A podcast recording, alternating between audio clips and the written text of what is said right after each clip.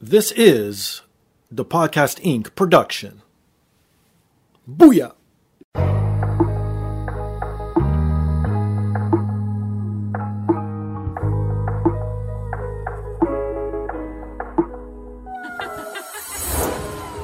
And now, this is the moment podcasting fans listening around the world have been waiting for. Coming to you, not so live from a listening device of your choice. It's time!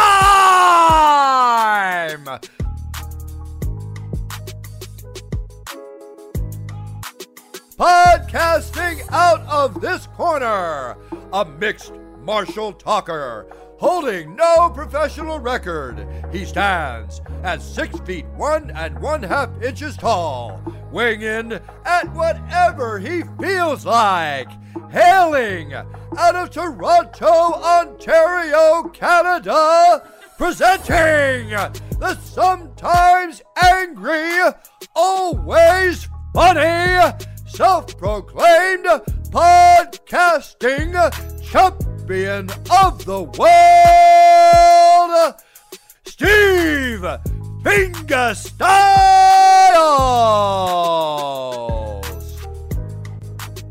So, welcome to another rendition of the podcast. I am here once again, always again, and brought to you by Black Belt CBD. You're into CBD products or you want to try CBD products for the very first time, please visit blackbeltcbdproducts.com. Use promo code ThePodcast25. You'll get 25% off. They ship within North America. This is more geared towards your athlete, but your everyday blue collar worker works for you as well. Anyone who has aches and pains anywhere on your body, you do not ingest this, you do not smoke this. It is strictly rub-ons and roll-ons and lotions, so it's all on top of your skin. It absorbs, it makes your muscles feel great. Very low THC, less than one percent. You will not get high if that's what you're worried about. Uh, but they also have THC infused stuff, so if you do want to get high, you could get that as well. So go visit blackbeltcbdproducts.com. If you're into nerd culture or you like collectibles and signed memorabilia of the sports kind, please visit First Row Collectibles. They are at firstrow.ca. Use promo code ThePodcast20. This is a Canadian company based out of Winnipeg, Manitoba. So to all you American listeners, everything you see there is in Canadian funds, so it's a little bit cheaper rate for you. Like I said, they update daily. They got everything from wrestling figures to signed memorabilia to comic books. Anything you need or want that's sports or nerd related, they have there. And if you want to support me directly, you can visit my merchandise store at teepublic.com or you can scroll down on your device it's embedded right there in today's description. Click on the link takes you right to the merchandise store. I got everything you need from hoodies to t-shirts to baby onesies to covid masks to travel mugs to phone cases. Literally anything you need or want is right there. But the most important thing that you could do to help me out it's free of charge takes you two seconds. And like I said, the most important thing, most important thing is to rate, subscribe, review on all major platforms, most specifically Apple Podcasts, Stitcher, TuneIn, SoundCloud, Spotify, and iHeartRadio. So, this week's guests are the two men behind the upcoming release of the Mortal Kombat Encyclopedia, Mike Ivory and Tommy Gagnon. Hey. Hello. What's going on, guys? Uh, I don't know. That's a great way to start off. Another good day, man. It's uh, it's uh, it's a good day to be here with you, and uh, we're happy to be here. Yeah. so, okay, so people know, Mike, where are you from? Tommy, where are you from? Mike, you go first. Uh, I'm from Pennsylvania in the United States, uh, specifically Philadelphia. And I'm from uh, I'm from uh, the Canada, from the province of Quebec. I live in Saint Jerome. People in the province of Quebec usu- usually know Montreal, so it's about 30 minutes up north from Montreal. Oh, okay, there you go. I've been to Montreal a few times, obviously, being from Toronto myself, and uh, it's it's great over there. So I'm glad to have a fellow Canadian on the show today. Yeah, that's cool. so obviously, the reason why I have you guys on is Mortal Kombat. Okay, first questions first. You guys went through multiple name changes to the book. What? Uh, okay, first, how come, and what is the official name that you guys are going to release it under? Uh, right now, we're going with the Mortal Kombat Compendium with a K, um, because Caesar outlawed in Mortal Kombat, unless you're Chameleon, the male version. Um, and uh, we changed that because it kind of felt cleaner than just calling it a Mortal Kombat encyclopedia. Okay. Uh, it just kind of felt like we wanted to give it its own name versus, uh, you know, because there's a Marvel encyclopedia, there's a DC encyclopedia, there's a Batman encyclopedia, there's a Spider-Man encyclopedia, there's a Street Fighter encyclopedia. Right. You know, but there's not a there's not a ton of compendiums. Um, so the combat compendium kind of sounds better and it flows off the tongue a little better. Um, and the decision to do that was kind of this past, uh, I think it was last year, we rebranded um, and decided to roll forward with that. Also, it looks better on the cover. Um, and uh, for design choice, and, and you know, my, my partner played a big role in that, and I can let Tommy kind of lend some insight to that too. Uh, yeah, design wise, it's uh, very inspired by the games themselves. Back when we started, it was during Mortal Kombat X, so most of the book uh, had the look and feel of Mortal Kombat X, but it's been a lot of years since uh, we've been doing this. So we had time to move on to Mortal Kombat 11, so now we're redesigning also the book completely with the look and feel of Mortal Kombat 11 based on the user interface of the game. Oh, that makes sense. So you guys said you've been working on it for years. So when did this idea pop into your head? Who was the originator? Who reached out to who? Was this a combined effort? What's the origin story behind this? Uh, so, Uh, oh, go ahead, Tommy. Yep. Uh, I've I've always thought it would be a good idea to have a, a book about Mortal Kombat. Books are cool. It's not the same thing as going on Wikipedia on the internet. Right. That's good for information, but having a real book is even cooler. But it was just an idea in my head. And one day on the message board on uh, MortalKombatOnline.com, I saw a post by a DI asking if people were interested in doing this, and it was Mike. So I I posted it in 2015, and it started uh, uh, an idea, and then I created a petition like everybody else did in 2015 because uh, God knows petitions were at an all-time high, and people wanted Tremor, people wanted Melina, people wanted all kinds of crazy characters in the games. So I said, hey, why not us?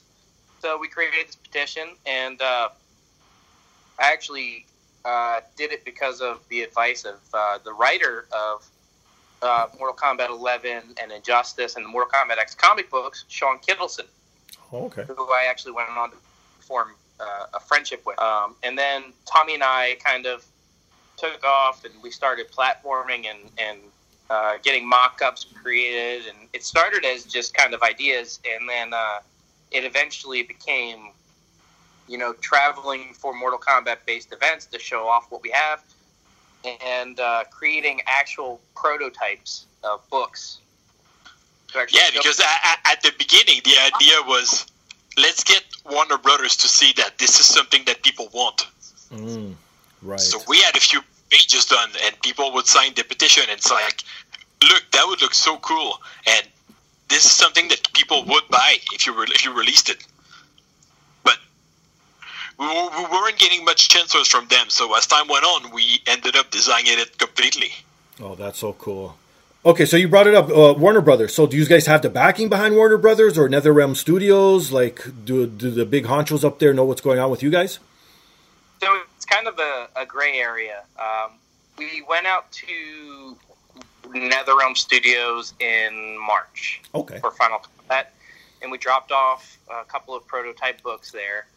Um, and multiple NetherRealm Studios employees uh, basically wanted copies of the prototype to kind of see it and kind of have it. Okay. Um, but we dropped it off there for their main marketing director, uh, Brian Goodman. Um, and I haven't heard anything back since, obviously, because COVID uh, had hit. Of course. And then, um, but every contact, uh, it's it's been about once a year. Um, contact with consumer products at Warner Brothers has been uh, kind of like a wait and see, uh, not at this time type thing. But at the times, uh, the movie wasn't in development, so our window's kind of currently sitting open. Um, but COVID's kind of proving to be an obstacle. So Of course. uh, it, it's kind of a like I said a gray area. I mean, when you have a number of merchandise coming out for Mortal Kombat this year, I mean, it, there is a lot this year. There's statues, there's action figures, there's you know, there's T-shirts, there's DLC, there's multiple versions of the game, there's arcade one-up cabinets, there's everything That's coming right. out from Mortal Kombat, Yeah. and then you have the movie coming out. You know, within the next six months. Obviously, it's probably going to get pushed back, but um, it's our window has never been more open. So uh, we're just kind of waiting, um, but we do plan to make one more pitch uh, when the movie comes out and say, "Hey, listen, this will be the complete, you know, Mortal Kombat tome for everybody." We're looking at like a massive book that all collectors would want in their collections. It includes everything from Mortal Kombat 1 to 11, and it includes the movies, the animated movies, Scorpion's Revenge, all that stuff. I was going to ask Uh, that. Okay.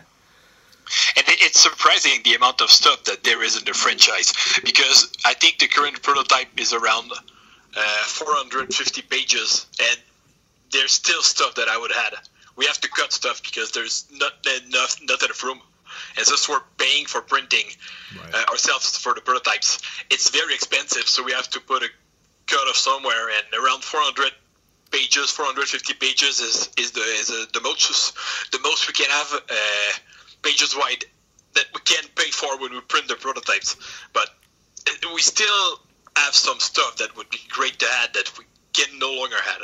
So, did you guys uh, add the Shaolin Monks game and uh, MK Mythology Sub Zero game in there as well, or was that cut out? Uh, they're in there, Okay. but all the side games are only a spread with a few pictures and explanation of the stories.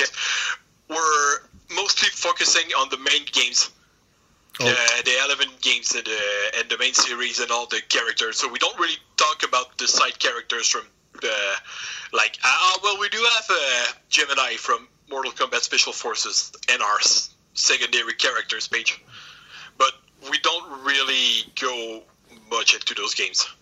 So, okay, what's going to be in this? It's an encyclopedia, so obviously you're going to have pictures and stuff. I would like, how, how are you guys going to lay this out? Is it going to be story driven? Is it going to be stat driven? Uh, how is the book going to look in the final draft? So right now, um, right now the idea is we started off with um, all of the basic uh, Mortal Kombat lore. So you have your story, right? Okay. Story overlay goes from pre MK1 until MK11. So that story overlay is probably about 10 pages long.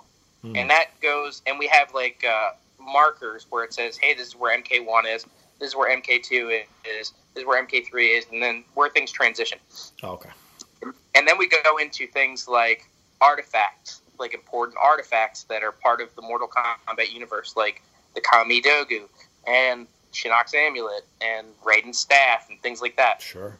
Then we go into things like races, the different races in the Mortal Kombat Oh, universe. okay. And then you have the Saurians, you have the Tarkatans, you have, you know, Edenians. All those races are broken down. And then we go even further. So then we break down the clans. So we have the Shirai Ryu, we have the the the Lin Kuei, we have Mm. all those folks broken down. And then after that, we finally get into the characters. Okay. We, Uh, we do have the realms too. Oh yeah, yeah, yeah. We have the realms as well. So we break down all the realms, even the ones All the main ones and all the side ones that were mentioned uh, once or twice. Yep. So we have all the realms as well. Like even the mirror realm that's only mentioned in I think it's MK1 and MKX. Mhm. That's in there. Um, we include all that stuff. So before we even get into characters, we include games. We include mini games. We include uh, different, you know, fatalities or alities. We include Right. everything that's part of the Mortal Kombat universe before we even get to the characters. And then once we get to the characters, the characters are the bulk of it. Um, that takes up a whole chunk, and then it goes into the arenas. The arenas are another chunk because Ah, there is no like l- limit to the amount of uh, arenas where you can kill somebody, sure. and certain certain areas get remade like six times over the course of 28 years, like the pit. Right. So we have Oh. to note them all. There's so many var- variation, variations of the pit. Uh, also, others like the Living Forest, like it's in Mortal Right. Kombat 2, it's in Mortal Kombat 4. So we, we treat every one as a separate one so you can get an idea of what it looks like and how it plays. And then we go into um, guest characters because guest characters have become a staple in, in the Mortal Kombat universe. Okay. And then we and then we go into minor characters. Uh, so minor characters, there's at least four or five pages of those, and they may only show up in one game or for like five seconds, but they they're there. And then um, we have the comics, we have the movies, uh, and then after that, it kind of is our our thank you. Oh, there you go. That sounds fantastic. Okay, so you you brought it up too right at the end there. The guest appearances now that is so common in Mortal Kombat DLC. Obviously, as of this recording, the newest, uh, I guess, celebrity to grace Mortal Kombat is Rambo, and it is voiced by Sylvester Stallone. What are your thoughts with these drop-in characters? Do you think it adds value to Mortal Kombat, or do you think it uh, waters it down? I think it helps, uh, it, at least to some degree, it helps to bring more uh, casual fans who are not necessarily Mortal Kombat fans. Okay. So that brings more money, which in turn gives them more uh, more incentive to create more Mortal Kombat. So you know Rambo is probably gonna, uh, even if Melina and Rain are highly, highly requested characters, there's a good chance that Rambo on his own will sell more than them. Right. So then, oh, maybe with all that money we can do DLC three, and then maybe we can get Smoke and Ermac or uh, Chameleon back. Oh, I, I see your method of thinking. Yeah, that makes sense. So, in your opinions, what are your favorite that has been a celebrity guest on Mortal Kombat? Uh, I'd say uh, I'd say Kratos. Well, that's not a celebrity. That was a, a guess, but Well, yeah, close enough though. yeah, it was good. He, uh, I, I had a good move set. Very cool. But uh, all the, mostly uh, most weapons, the fatalities were cool. And what about you, Mike? Uh, uh, since Tommy stole Kratos, uh, I'm gonna go with I'm gonna go with uh, the pre- um, I thought the Predator really well uh, from the outros where he would take the skull to the, the ship and keep it as a tra- the the fatalities to the Carl Weathers skin they gave Jax. I mean that was pretty cool. Um, I mean I also feel like the guest characters do bring some type of value to the game. Okay. A lot of people are gonna rage and say, you know, I'm tired of these guest characters. I, they're taking Mortal Kombat character spots. Well, there's there's a an argument to that, right? So Warner Brothers obviously comes into this and says, "Hey, listen, we're going to do another Mortal Kombat game." When they Right. sit down with NetherRealm Studios and they say, "We need you to pick, you know, five or six spots or whatever for guest characters, and this is where your financial allotment's going to go, hmm. and that's going to bring in these type of fans. Those fans will boost your numbers, and then your game will sell this many units. In turn, that'll allow you to do so many title updates. So, like, people will swear up and down that Terminator, Joker, Spawn, uh, Peter Weller's, um, RoboCop, and Rambo probably won't sell as much, but I can guarantee you they probably did because anytime there's a guest character in any other fighting game, you're probably going to have boost in numbers as well. And I'm, I'm pretty sure that if if there wasn't the money there, they wouldn't do it. And you know what? I hate to say it, it happened with me because I'm an old school Mortal Kombat guy. Like I played the, my favorites are one, two, three, and four. After that, I kind of fell off. But what brought me back again was the DLC pack for, and actually I got it on the Vita. Oddly, oddly enough, was when Freddy Krueger graced Mortal Kombat. And I'm a huge Freddy Krueger fan. Everyone knows that's that's my horror guy, especially now during Halloween and stuff. So that brought me back into Mortal Kombat, right? So it worked for me. So what they're doing, I guess, does work on certain people. So the people who are naysayers and the ones who are saying no, I, I hate to say it, they already have your money, so they're not going after you, right? Yeah. exactly. And if you look at the, the upcoming DLC and you're like, oh, Smoke is coming back, or and you're like, oh, it wasn't the last game. It's not necessarily exciting Right. for a, a guy like you who hasn't played in a while. I know these characters, yes, and and they, they, they do a tremendous job with the guests. They do. with all the, the the Easter eggs, the references to the movies. yes, exactly. Even They, even they do. A great job. Even like you said, with Kratos' uh, move set, even with Freddy Krueger's move set, like it felt like you were Freddy Krueger. It wasn't something like forced, right? Yeah. I would have preferred that they got Robert Englund's Freddy Krueger because they got Robert they got Robert Englund to play Scarecrow in Injustice 2. Right. I Yeah. don't see couldn't have, but uh, Freddy was a good addition. I just wish they could have had Jason and Freddy in the same game. Yeah, that would have been actually pretty cool, right? The guest bring uh, uh, also have like we had we didn't have the Robert Englund version of Freddy. There seems to be a lot of problems with movie rights. Like if if there's three movies True. in a trilogy, maybe the rights are owned by different companies, so they cannot get them all. So we know from the copyrights uh, we've seen for Rambo that Mm, we're not going to get old Rambo from the later movies right. because all the copyrights are from the first three movies because they, they did not get the rights for the other ones. So we're not going to get old Rambo from the uh, from the new movies. Same thing with Terminator. People wanted uh, at least a skin from Terminator 2, Sure. but they they attempted to do something that resembled it using the young Arnold from Dark Fate. I think that's the. I think all the stuff we have is from Dark Fate because that's the copyright they have to, the, for Terminator, not the older movies. Yeah, that totally makes sense. So, is there anyone that you want to see from pop culture grace Mortal Kombat that hasn't been there? Do you guys have anyone in particular? John Wick. Who's that? John Wick. John Wick. There you go.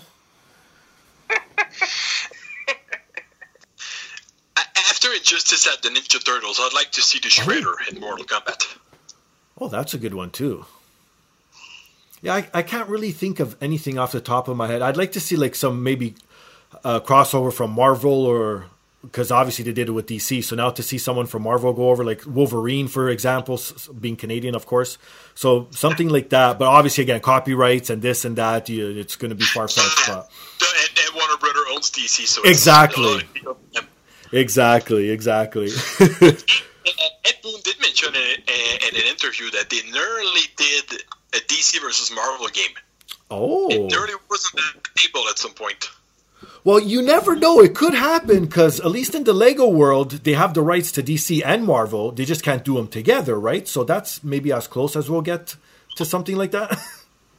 Maybe. Well, and you have and you have Fortnite, who has Deadpool and Joker in the same game. ah, true. See.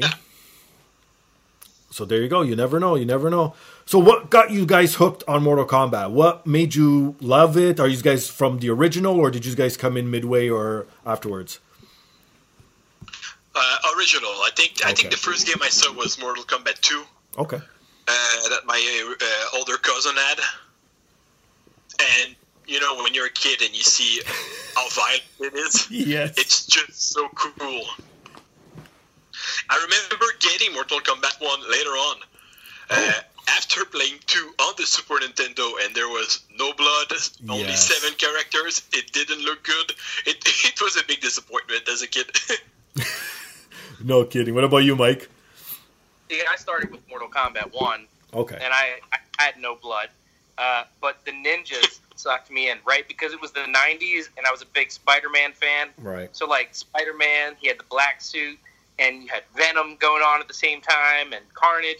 So, like that aesthetic Hmm. sucked me in, and like the ninjas being there, uh, and Scorpion being able to take his mask off, and it was like a skull. Right. Like when you figured that out, like that was it. And then like later down the line, when like you know there's schoolyard talks, because I was a kid, and like people would shoot the shit and be like, Yeah. "Hey, did you know that you could like there's blood in the game?" And I was like, "No, there's not. It's just sweat."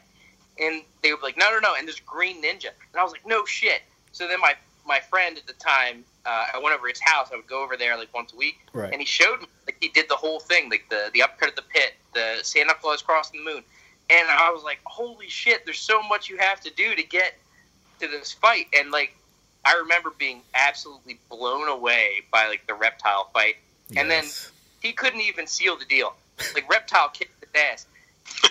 And then I remember Reptile peeling back the mask and like the skull being there and like firing that flame and just like lighting his ass up and I was like, oh man! Like from that day on, it was like I have to keep up with the series. Like, I think I think when three came out, I fell off because none of the characters I loved were in it. Oh, Uh, okay. and then I fell in love with Yeah. With Sector Mm. uh, um, and the Robo Ninjas, and uh, Yeah. And then like I was skating one day at like the roller rink because everyone went to the roller rink uh, on the weekends at that age Right. uh, for whatever reason, and we skated around at an arcade, and they had Ultimate Mortal Kombat three, and that demo reel sucks you in, man. Yeah. Like where they show you all the finishing moves. That was it, man. And they, they, they brought back all the ninjas for Ultimate Mortal Kombat 3. Yeah, that yeah, because I'm the same way as you guys. I started a little bit earlier. I I was uh, the arcades. I that's when I saw Mortal Kombat for the first time, and then I saw Mortal Kombat 2 in the arcades. But I I owned the Sega Genesis, so fortunately I got to see blood all the time. So f- for me it was fantastic, right? But there was just something like Mortal Kombat sucked me in. This is what I tell everyone: Mortal Kombat sucked me in, but Mortal Kombat 2 kept me there. Like there's just something about Mortal Kombat 2, even uh, to a degree Mortal Kombat 3 a little bit, but there's something about Mortal Kombat 2 that just everything about it is I to me in my mind maybe not now it doesn't stand the test of time obviously because of mechanics and stuff but at the time that was the most perfect fighting game that you could deliver to uh, a, a teenage boy at that time Yeah. Yeah, I'd agree. And there was enough secrets to keep you keep you Yes. playing it, figuring out. Because to fight Noob Saibot, you had to literally play and win like 25 matches. Right that- like you had to literally stand there and like play straight through. So it, it, it definitely did have some some appeal. And games these days don't have the same secrets. no and, Or, and or, or they do. There, there's some secrets in Mortal Kombat 11, and we know there's some secrets because uh, Mortal Kombat 11 has a lot of da- data miners, but we have no idea how to how to pull the secrets. We only we only know they exist somewhere in the game. See, but isn't that what makes it more fun? Because again, you guys would know this growing up back then. There was no internet, so it was all hearsay. It was going to the to the 7-Eleven and checking out the magazines from GamePro and all that stuff, and seeing all the secrets. Because we didn't know how to perform finishers. We just either saw someone do it, or we just kept practicing and feeding that machine until we got it right. Yeah. I miss GamePro. I miss those magazines. Right? I didn't have that much of a problem because when when I uh, first started playing the game with my cousin, he had the full move set written in a book, Oh. so I had access to everything from the start. See, no, I only started getting all the moveset w- once I think Mortal Kombat 3 came out. And then I went back and then they had everything available. Again, even with all the secrets and stuff. And speaking of secrets, have you guys included like all the secrets throughout the years in your encyclopedia as well? I think we mentioned some of them. One of the ones we mentioned is Fergality. Uh, Yeah, But like a lot of those characters that were secrets kind of became mainstays, so Mm. they kind of didn't become secrets anymore. So like there, Right. there are proper secrets, but like they kind of fleshed themselves out over the years. So it's kind of like they're not secret anymore. So it's kind of been uh, it, we don't really note it anymore. It's just kind of that they started it as a secret character. But we have this thing called uh, Threads of War, where the character's image is shown over the test of time. So starting in Mortal Kombat 1 until now. Oh, okay. And one of the things we, we show is their original appearance. So Reptile's MK1 appearance is, Right. you know, his his green uh, Scorpion Sub Zero. Um, so we we do show their initial appearance, and we do show we do note when their original appearance is. So fans know when they appeared. So like if they go to look back at MK1 and they say, "Hey, Reptile's not on the select screen," I wonder why. Hmm. well, Reptile's in the game, but you got to find them. So why would we take that away from somebody who wants to do the, the, the homework? You know what I mean?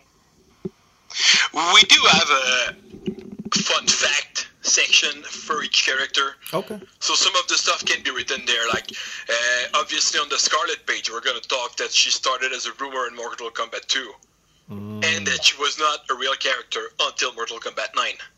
And we have a spread on all on uh, all the uh, the fake characters and rumors because a lot of rumors cool. came out true, but Right. there was also a lot of things that was completely false that everyone talked about. And we have a spread detailing most mostly all the ones that that are still remembered today. Oh, that's Yeah, we have Aqua, we have Nimbus, we have uh, Skarlet, we have Crimson, we have um, Chrome, who is the most recent one. okay. Uh, we have, you know, all those guys are are are present on our rumored slash fakes pages.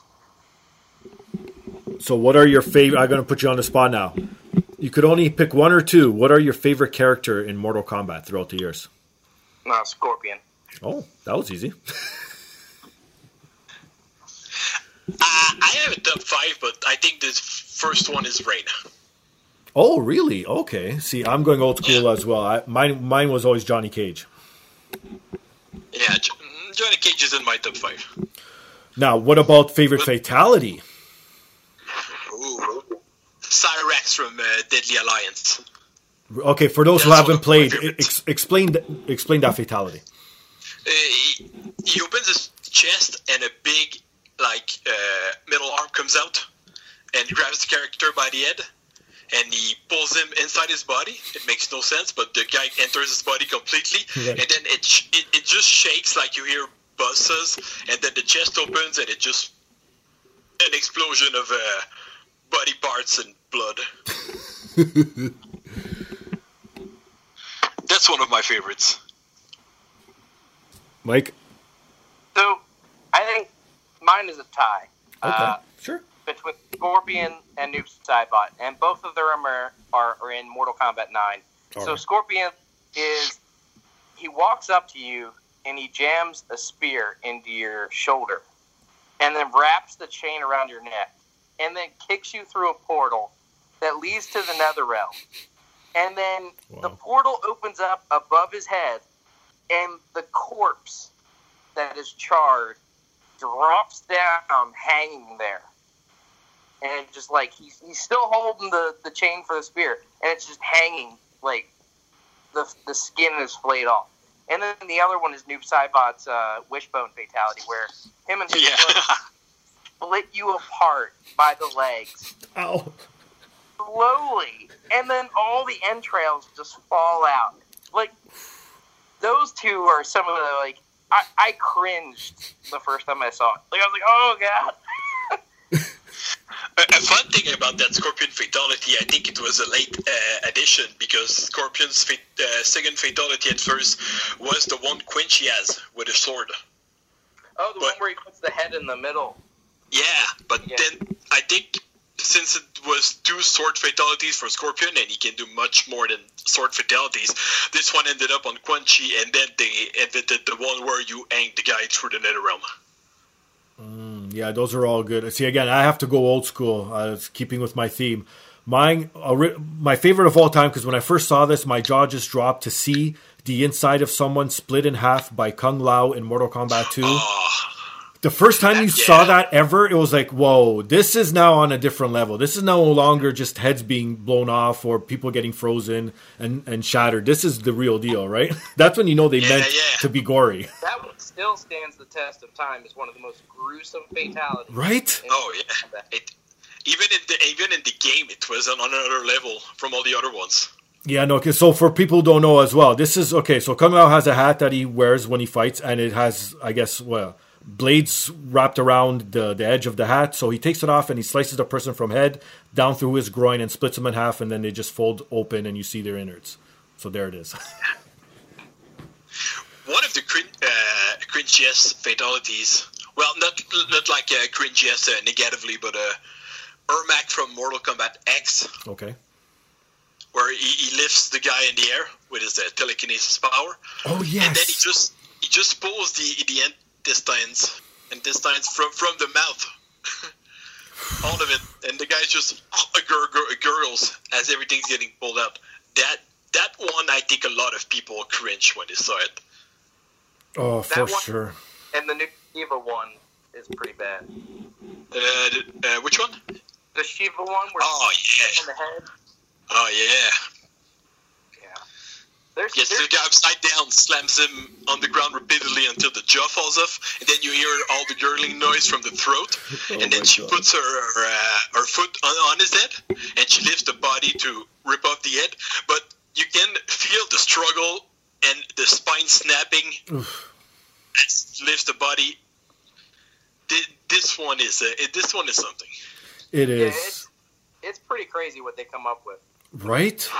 And that's the thing, how original they are with every iteration of Mortal Kombat that comes out, how they put together, and even the other fatalities that they have. Like, again, me, I'm going back to old school, like the babalities, the brutalities, the friendships, like all these things that they come up with all the time to keep it fresh and to make Mortal Kombat. Because to me, I was never a big, huge fighting game guy. Like, yeah, I played Street Fighter like everyone did, of course, but as soon as Mortal Kombat came around, that changed everything because of the ending. Like, there was something after you beat the guy. Like, that just was a game changer to me. Yeah. One of the funny things about the fatalities is that some of them are crazy, very disgusting, Right. and some of them are so underwhelming. like you have a character with so much, uh, so many abilities, Right. and it's so underwhelming. There's uh, there's Geras in the new game, who Okay. uh, he can turn to sand, Oh, he can teleport, he can turn back time. nice. and one of his fatalities is just he punch he punches the person in the in the chest. It leaves a small dent. Then he go he teleports to the back. He punches. Uh, it leaves another dent, and then he punches the person uh, on the back of the head, and the front of the face just like falls off. Yeah, But see. it's so it's so weird. The punches are boring. It, it, the guy can do so many things. How is this the best you can come up with? Sometimes I don't get it because I know they ask the, the employees around for ideas. Oh, okay. Yeah, I don't get it either. Like to me, the one that stands out the most, obviously, is Liu Kang's original fatality, like a cartwheel into an uppercut. Like to me, that's just okay. Like I want some gore. I want something going on. th- there was some logic to this one because he was a oh. Shaolin monk. He was not supposed to kill people. Oh, I That's see. also why. That's also why the screen doesn't turn black when you do this one oh, because you're not oh. killing anyone. You see, I don't even know that after all these years. Shit, you just taught me something there. Yeah, you Chris, could, literally, you could literally go through the entire game as Liu Kang and never kill anybody. Yeah. Wow. So what was? So why did they change it in? Nowadays, Liu Kang would just fuck your shit up. He doesn't care. Well, that's what I was just gonna say. what made them change their mind? Do you guys know from going from part one Liu Kang to part two, where he turns into a dragon and bites you in half? Yeah, I don't know. And in Mortal Kombat uh, 11, uppercuts the guy, the, the upper body explodes in pieces, and then he just plays target practice with his nunchakus on the pieces that fall down. John, John Tobias actually recently spoke on that and Okay. said that um, in in Mortal Kombat 2, what happened is he had, uh, I guess, kind of ascended into Mortal Kombat Championship, Okay. and then he had kind of become, you know, uh, if he didn't kill, he was gonna, he wasn't going to be able to defend his his title as Mortal Kombat champion. So, oh, uh, okay. so he knew that they were going to keep coming after him, and I guess Raiden kind of said, "Hey, listen, man, you know, you're going to have to do something to defend yourself." And I mean, canon- if we're looking at story canon uh, and and the actual lore, Right. uh, I think the only person that Liu Kang has uh, canonically killed is is Shao Kahn, uh, and and maybe some and maybe Goro or or Kintaro Sure. um, yeah. going into the tournaments and whatnot. But after that, I mean, he hasn't canonically killed anybody. I mean, he's spared a lot of people too. Uh, like, you know, I can't, I can count. You know, now that MKDC is is canon to the storyline, hmm you know, he spared Scorpion. He spared, you know, there's there's a number of people he spared going into the fights, and he hasn't really killed a ton of people. So Yeah. that being said, he's still kind of following his Shaolin guidelines. Oh, that's cool. That's cool. Okay, so what are your favorite non-fatality alities that are out there? Uh, Some of these friendships from Eleven are pretty good. oh, yeah, so, Sonya's friendship. Oh, there you go. So how, how does that one go? Uh, so Sonya in the game has a, a drone, uh, not a, well, it's not a drone, but it's like a mechanical. Uh, it's like a dog, but it's a gun. Okay. And in her fatality, she waves a stick in front of him, uh, in front of it, and she throws it, and uh, the the machine uh, runs away, and then she goes like, "Oh!" But the machine comes back with a dead body. Oh, that's awesome. See, where do these guys come up with this stuff, man? I don't know. This one was very good. and now, what about your favorite Mortal Kombat over the years? If you could only pick one to play for the rest of your life, which one would it be? I would say Mortal Kombat Deception for me, um, just because the all my favorite characters are there. Okay. Uh, um, the the premise of the game is is uh, very lore heavy and story rich. Uh, Konquest mode was very uh, entertaining, and it, it has enough to engage you for hours. Plus, it had Chess Kombat and uh, and other modes, but there was there was a lot of stuff packed into the game that actually had some actual meaning to it, and it felt it felt like a complete product. Um, the costumes for the characters felt good. There was actual weight to the characters' stories. I mean, there was loss. Uh, you know, sub, with Sub Zero and Frost. There was Scorpion uh, coming back from the Soulnado because he he was the Elder Gods champion. But at the same time, you had Shujinko, who was doing the same goal and trying to undermine Scorpion. And then you had like all, all kinds of other stuff. Um, but it, it, it to me was the most. I mean, aesthetically, the costumes were best in that game. Um, had the best characters. You had Order Realm, you had Chaos Realm, you had Smoke and, and Noob Saibot operating as a sub boss. Oh, wow. um, you had Onaga, who was one of the best villains of the series. Uh, to me, it, it stood the test of time, and it, it's still probably one of the best 3D era games. Nice. I, yeah, the the thing with the, the 3D era, uh, people don't have fun.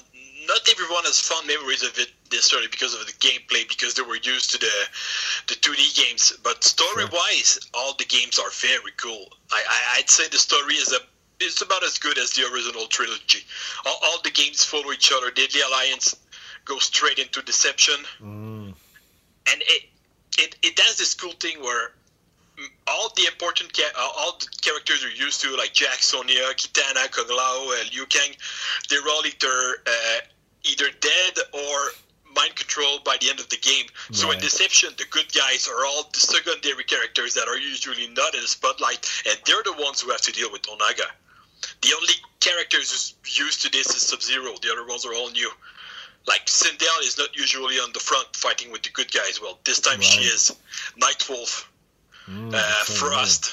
Well, not Frost at this point, but Yeah, no, that's also good. Yeah, no, no, those are great picks for sure.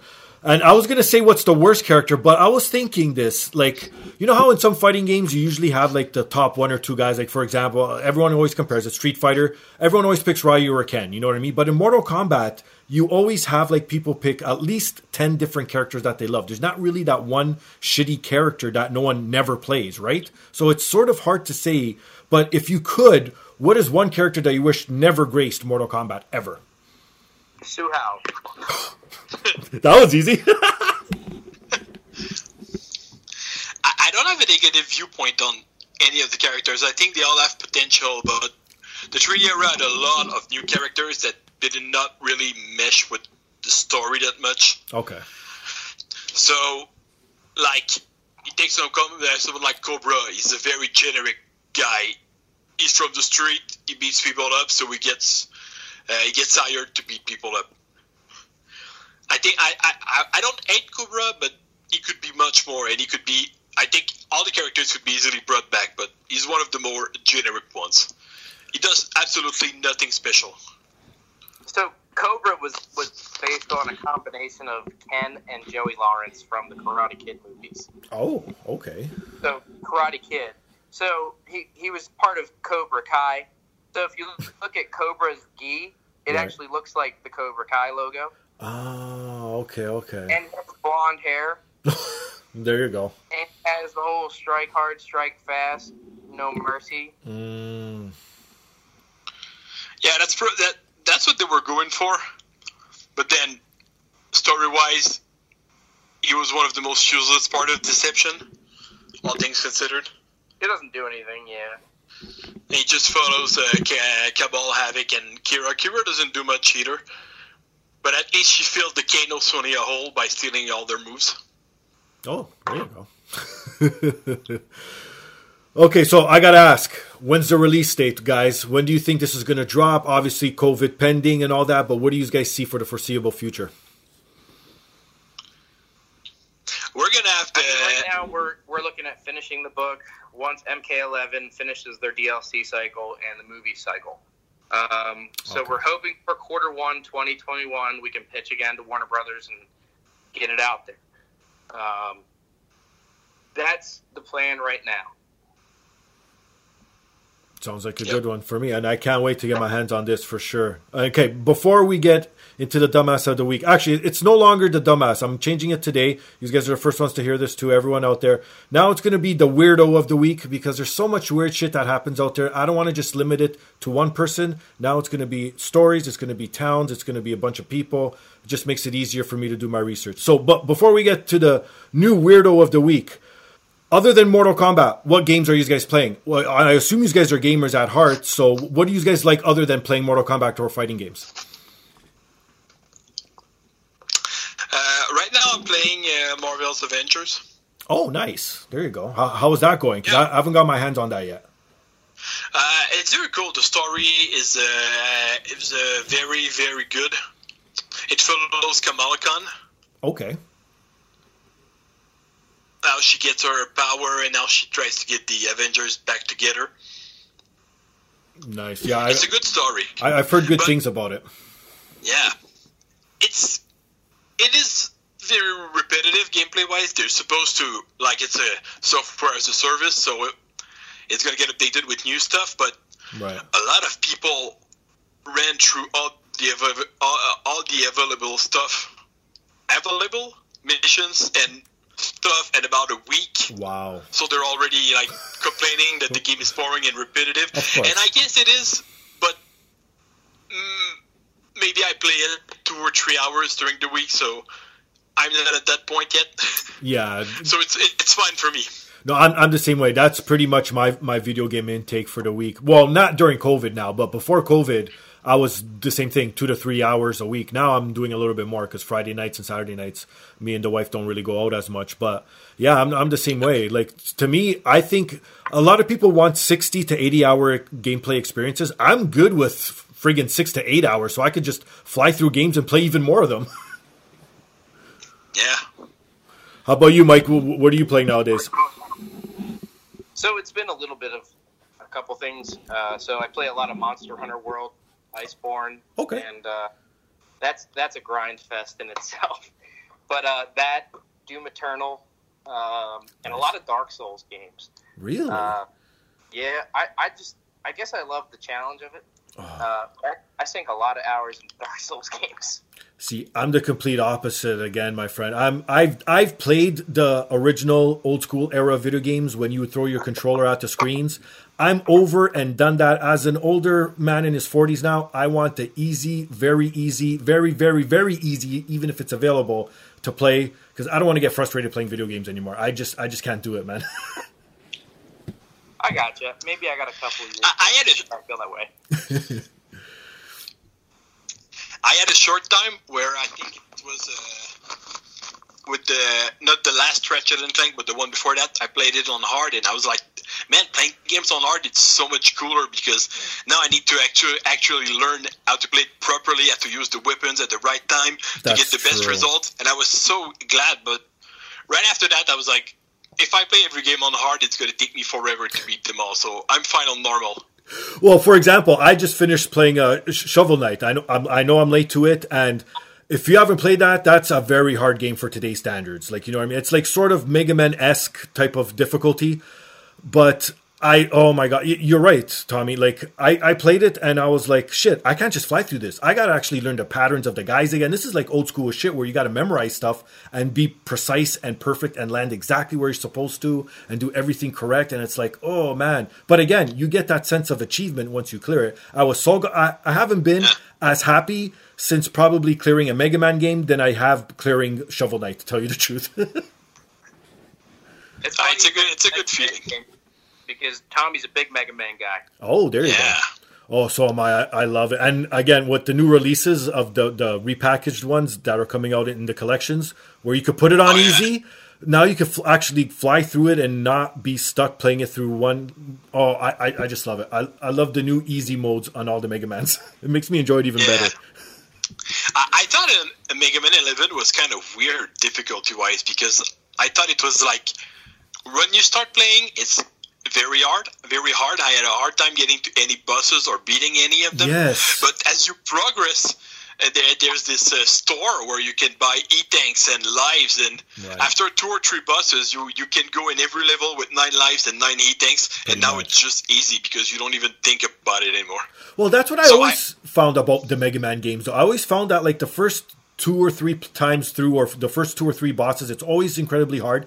But uh, until you get to the last boss, obviously, either with uh, the Wily stages or the Sigma stages for Mega Man X, it was like those were hard, obviously. But yeah, you start off hard, but then it gets easier. Where it's the opposite in every other game, where it starts easy and gets harder, right? Yeah. Uh, well, except for uh, Mega Man 7 that had the hardest Wily version ever. oh, was that the one on PlayStation One, right? Uh, no, 7, it was on Super Nintendo. Oh yes, the last one to come out on Super Nintendo. Yes, okay, that's right. Yeah. Would throw electric ice and fireballs reappearing for Mm. one second, and it was incredibly hard. And I heard even the, the game director said, yeah, I made it very hard on purpose. Oh well, again, you, my wife's my witness. When I play a game and I keep dying, the first thing I see out uh, that comes out of my mouth, I'm like, if I could get my hands on the creator of this fucking level, I'm gonna fucking wring their necks out. it's always for. I'm like, I hope they're enjoying themselves, laughing at everyone who's who, they're having some misery tonight. Yeah. On, the Mega Man Legacy Collection uh, 2, okay, I yeah. think it has a Mortal, uh, not Mortal Kombat, Mega Man 7, 8, uh, 9, 10. There are some uh, challenges in every game, and one Right. of the challenge was beating the Mega Man 7 boss without any E-tanks or like one life bar. Yeah, okay. And I managed, I managed to do it, and I was Shut very up. excited. Oh wow. Okay. Yeah. See, I thought I was a good Mega Man player because back in the day when uh, they first came out, as they came out, I've cleared every Mega Man until it started getting ridiculous after because then there was just one almost every year. But like the original ones on Nintendo and Super Nintendo leading up to PlayStation, I cleared all of them when they were out. Now going back, I can't do that. I don't know how the hell I did it as a kid, but I thought I was good at Mega Man games. But for you to do that, oh my god! Like you, you, you you're at the top of the mountain, my friend. took a while. I found some. Uh, I found some strategies online where Right. I think when he appears, if you shoot a light, uh, when Wily appears, if you shoot him with a with a with the electric attack, he automatically fades out again and he doesn't attack you. So Right. it was always where is he appearing? Can I hit him with his weakness from there? And if not, can I shoot him quickly enough with the, the ice or electric weapon to make him disappear? And when he's within range and I hit him, uh, uh, can I avoid all his attacks? I ended up doing it. Another challenge that was really hard was on the first Legacy collection Okay. uh, that had Man 1 through 6. Yes. And one of the challenge was beating every single Robot Masters from the sixth game. Oh, And you had God. one hour. Oh my god! No, thank you. I, I think I did it. I finished it at uh, 56 seconds. Uh, minutes, I mean. Oh, you're crazy, man. I don't know how you have the patience for stuff like that. I can't. Uh, there was three that I had a hard time with. I think it was a Chargeman, the train, right. and uh, uh, Needleman, and another one that I just couldn't get the pattern down. So they were the hardest ones. But Right. yeah, I took the time to do it. Well, it's all just muscle memory. Like I said, if you have the patience, and I think honestly, if you're if you're decent at a video game and you know what you're doing, if you spend enough time, you could clear any video game. I, I don't care what anyone says. That's kind of the gaming I do nowadays. I have a lot of games. I still have games on PlayStation 3, like the Mass Effect trilogy. I oh, still Oh, want to get to that. shit. I have tons of game on PS4 that I have never played. Right. And then, oh, I should, uh, I should get. I, I'm so behind on Assassin's Creed. I still haven't played Syndicate. But then Oh. they released a collection, and then I played this for two months. and everyone's like, "Why are you not playing the, the new games?" And I, Mega Man is so good. Why would I? Why would I wait to play it. Oh, but I gotta tell you, Odyssey, uh, Assassin's Creed Odyssey, is my favorite game of all time. Like I sunk 160 hours into that game. That's how much I loved it. it is an amazing, awesome game. So, you guys ready for the weirdo of the week? Let's Yep. go. Okay. So we're talking about fatalities and some gruesome stuff. So this is going to get a little bit gruesome. So, okay. I'm sure once in our lifetimes, all of us have either gone camping, have fallen asleep outside, in our backyards, on our front porches, whatever it is. I, I assume someone knows of sleeping outside, right? Yep. So there's there's this one woman out in Russia. She fell asleep in her yard. So the next day she wakes up and her th- throat is like throbbing. She's not a smoker or anything, and then she starts getting this like aches in her stomach. So what a smart person does, she goes to the doctor, and then the doctor is like, "Okay, I'm gonna just put the scope down your throat and see what's going on. Maybe there's an infection or something, or maybe it's even your tonsils. Who knows, right?" So he proceeds to go put the scope down, and he pretty much doesn't see anything. It's all normal. But then when he he starts pulling out, guess in a million years what came out with this scope wrapped around it? Well, uh, I was going to say snake if it's wrapped around it. You are you are correct, my friend. A four Really? foot snake managed to crawl down this woman's throat while she slept in her yard without her noticing. But now the the article never said if the snake came out alive or not. It just said it was all covered in her stomach acid and stuff like that. But here's the kicker now. After it, it appeared online, people were saying that no, no, no, that's not a snake. That's apparently some parasite or worm that grew inside her stomach to four feet long. And then it just happened that she fell asleep outside and it was all circumstance and uh, coincidence that it happened that day. Now, what's worse? A parasite or a worm growing in your stomach for God knows how long and then coming out, or a snake in your stomach? What would you guys rather have? Oh my god. I have no idea. Right? I, I mean, at least with the parasite, you're losing weight. Yeah, That's a good one. because those parasites can get so freaking long. I've seen a video some uh, Right? time of a guy who pulled one out out of his butt, but it was so freaking long. Yeah, of his butt. See, that's even worse. Okay, see, now I'll, I'll take this back. I'd rather take something out of my throat from my stomach than take something four foot long out of my butt. Sorry. Yeah, yeah. Oh my god! Now think about that fatality. Say for someone like Reptile, who turns into a reptile, goes down someone's throat, and then go, or it goes down someone's yeah. throat and comes out of their ass. There you go. Yeah. That's why they need to bring back animalities. Oh, that's right. So when did they stop doing animalities? Uh, they were only in Mortal Kombat 3 and Trilogy. Are you serious? That's it? Yep. Oh man, yeah, they gotta seriously bring them back. Wow, wow. Liu Kang did get his dragon transformation in Mortal Kombat 9, but he was the only one. Oh, and Kotal Khan uh, turns into uh, leopard slash jaguar slash big cat in Mortal Kombat 11, but it's Okay. not really an animality. Right. But I guess it's a reference to one. Wow. Okay. Well, before I, I got one last question before I let you guys go. We didn't even touch on it. The movies, the animated series, all this sort of stuff. The new movie that's coming out. So, are you guys fans of the original movies? Yeah. Yeah. Okay, because so am I. Because everyone's always like on the fence. Because some people say it's a bit corny, but uh, to me, at the time, I think it was the best video game to movie adaptation because it followed the story completely to a T. I found. I, I disagree with this part though because Oh. uh, there's some rumors that the new movie will have a uh, a new character. The main character is an original character from the movie Oh. that, that lives in the Mortal Kombat universe. Okay. And a lot of people are saying that the first movie followed the story completely, but in the first movie. Sub Zero and Scorpion are brainwashed buddies working for Shang Tsung. That's true too. Yeah. And if you follow the, the first game, Sub Zero was an assa- was a, an assassin. I think he was there to kill Shang Tsung. Yes, you're right. So I guess maybe the best one that followed suit was the new Scorpion animated movie that dropped. I guess what was it, beginning of this year when it came out? I think. Yeah, that was probably the closest Right. you're going to get to the tournament. Yeah. Well, I think even if Annihilation was the the weirdest movie of all time, I think it followed the story very closely because it had all the characters from trilogy, Yeah. the uh, the exact story. It had weird underground balls subways thing that never appeared in the movies, but it did follow the movie pretty closely.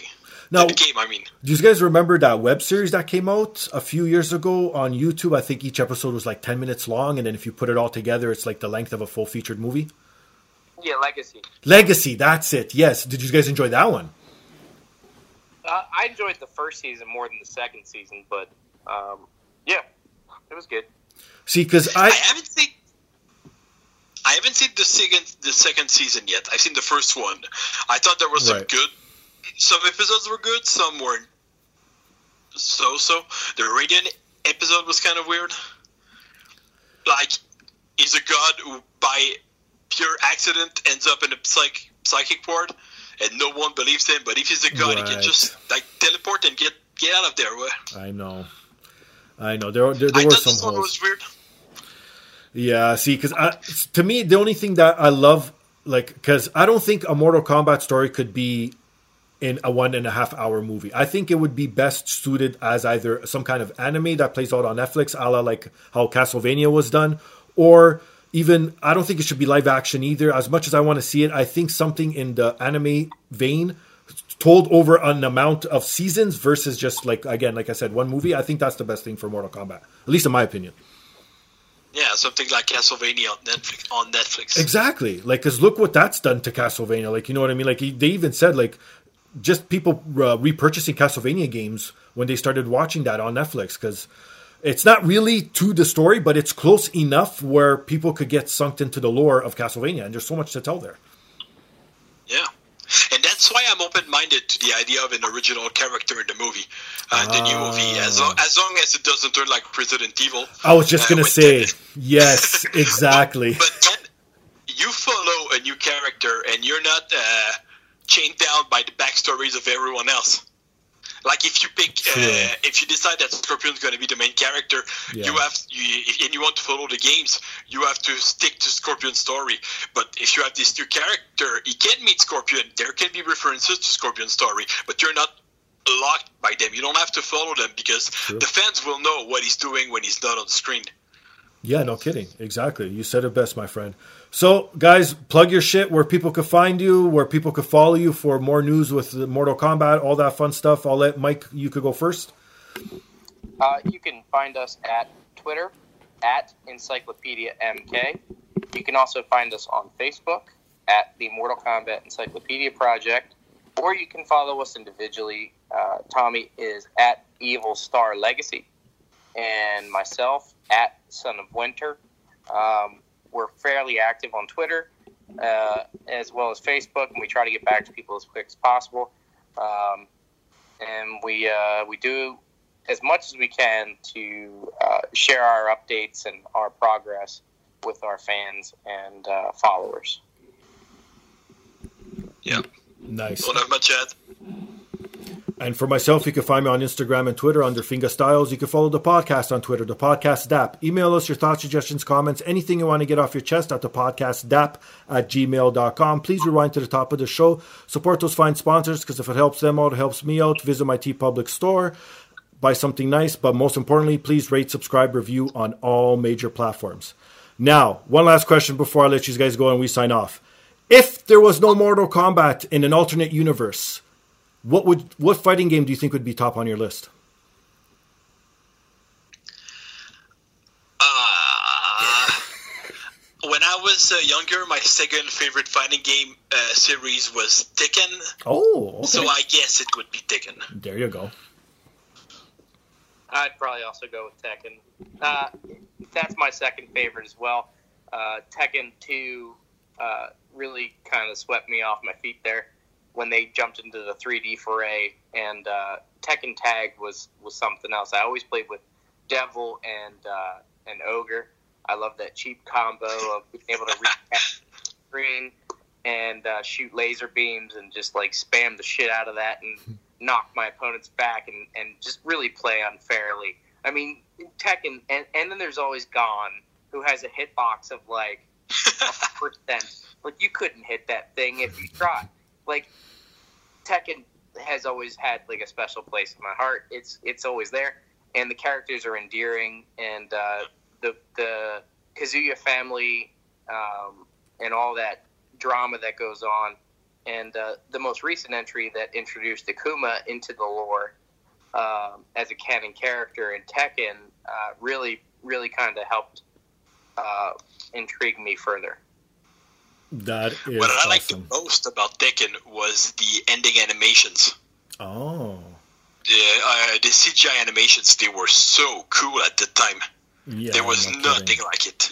Yeah, you are so Of right. course, now you watch them on YouTube and Yeah. it looks horrible, but back then it was mind blowing. It's so funny how we thought the blocky graphics era looked so good, didn't we? It's so weird. Oh man, I feel bad. oh shit. Well, people who are listening, please support these fine gentlemen. They've put a lot of work into this Mortal Kombat encyclopedia that's going to be released very shortly. Follow them. Stay tuned. Please purchase whatever you can from them. Support them in every which way. So on that note, he's Mike, he's Tommy, I'm Steve. This is the podcast. Peace.